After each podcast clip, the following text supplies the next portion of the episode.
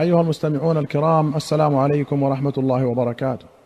وحياكم الله إلى حلقة جديدة في برنامجكم جامع السنة.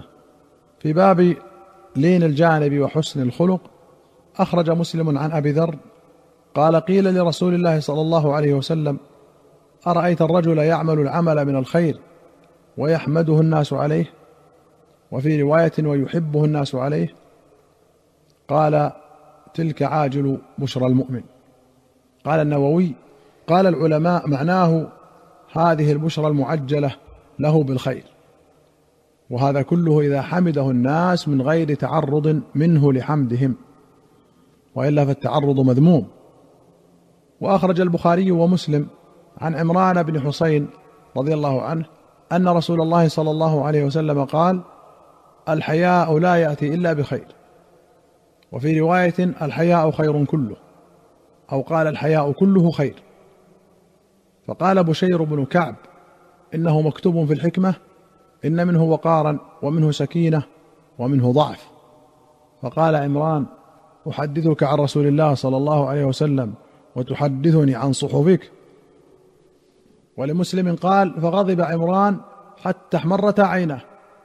وقال ألا أرى أحدثك عن رسول الله صلى الله عليه وسلم وتعارض فيه؟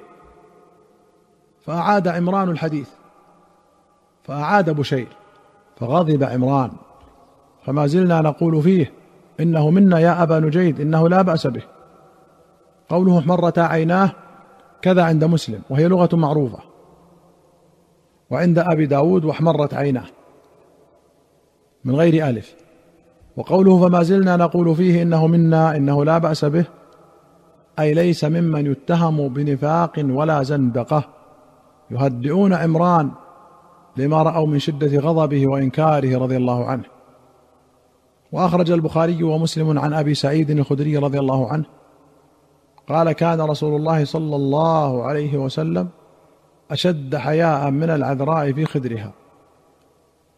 فإذا رأى شيئا يكرهه عرفناه في وجهه.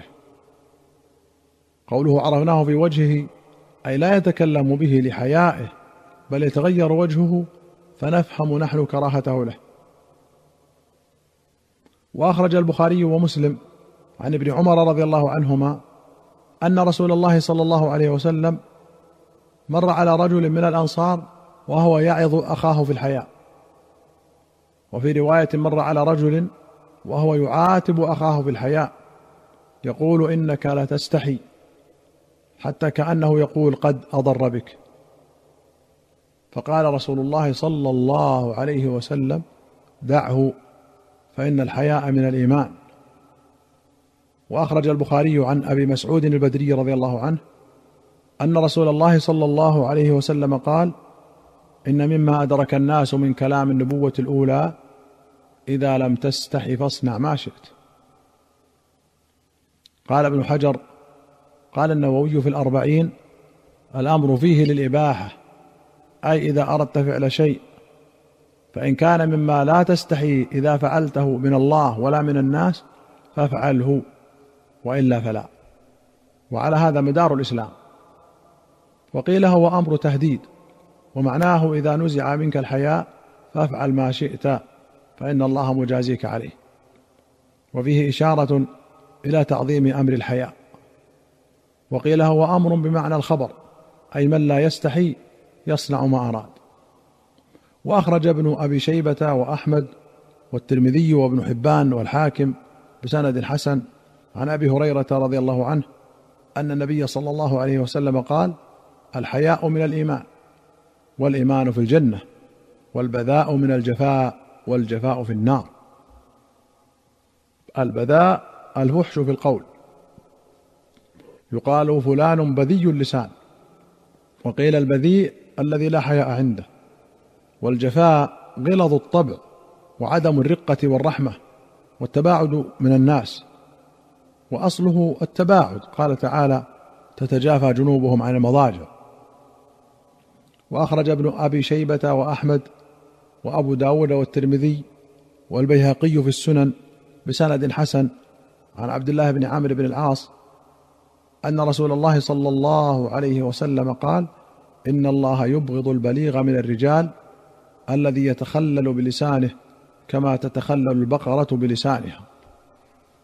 قال في عون المعبود يتخلل بلسانه أن يأكل بلسانه أو يدير لسانه حول أسنانه مبالغة في إظهار بلاغته.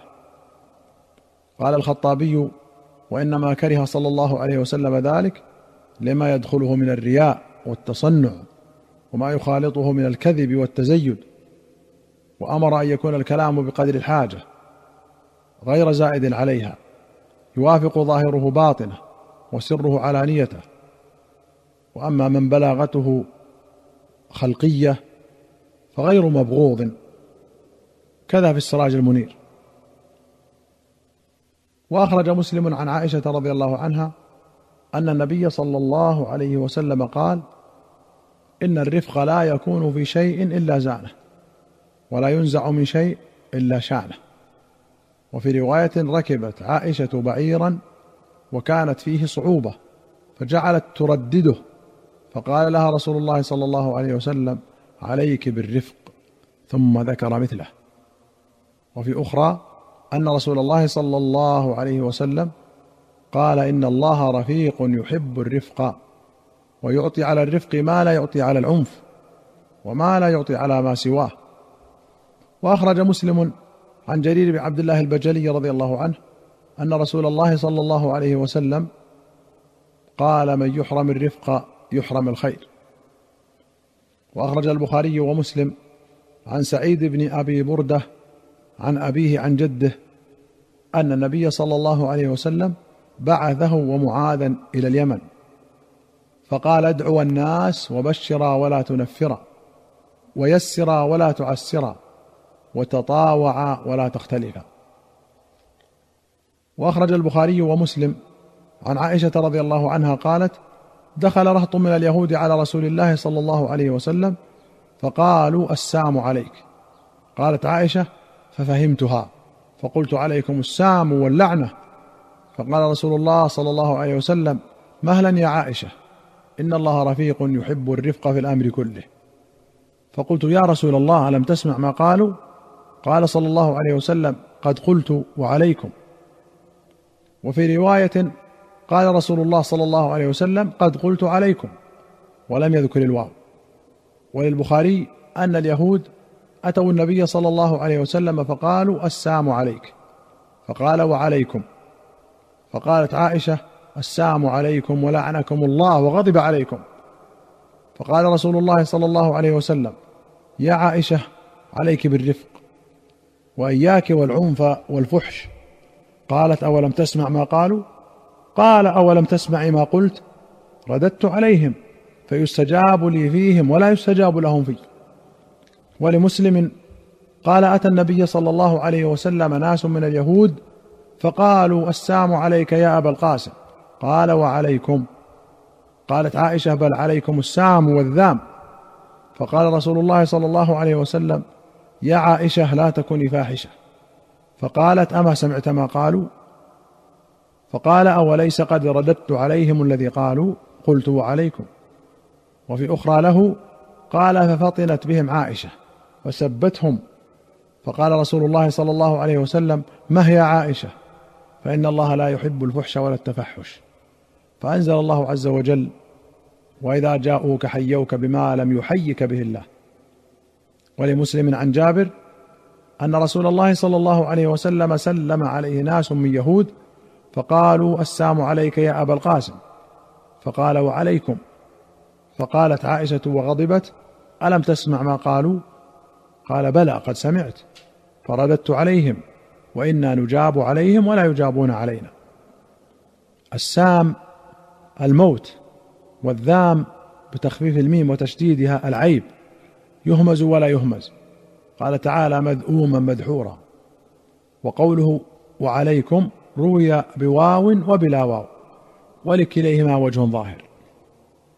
أيها المستمعون الكرام إلى هنا نأتي إلى نهاية هذه الحلقة. حتى نلقاكم في حلقة قادمة بإذن الله نستودعكم الله والسلام عليكم ورحمة الله وبركاته.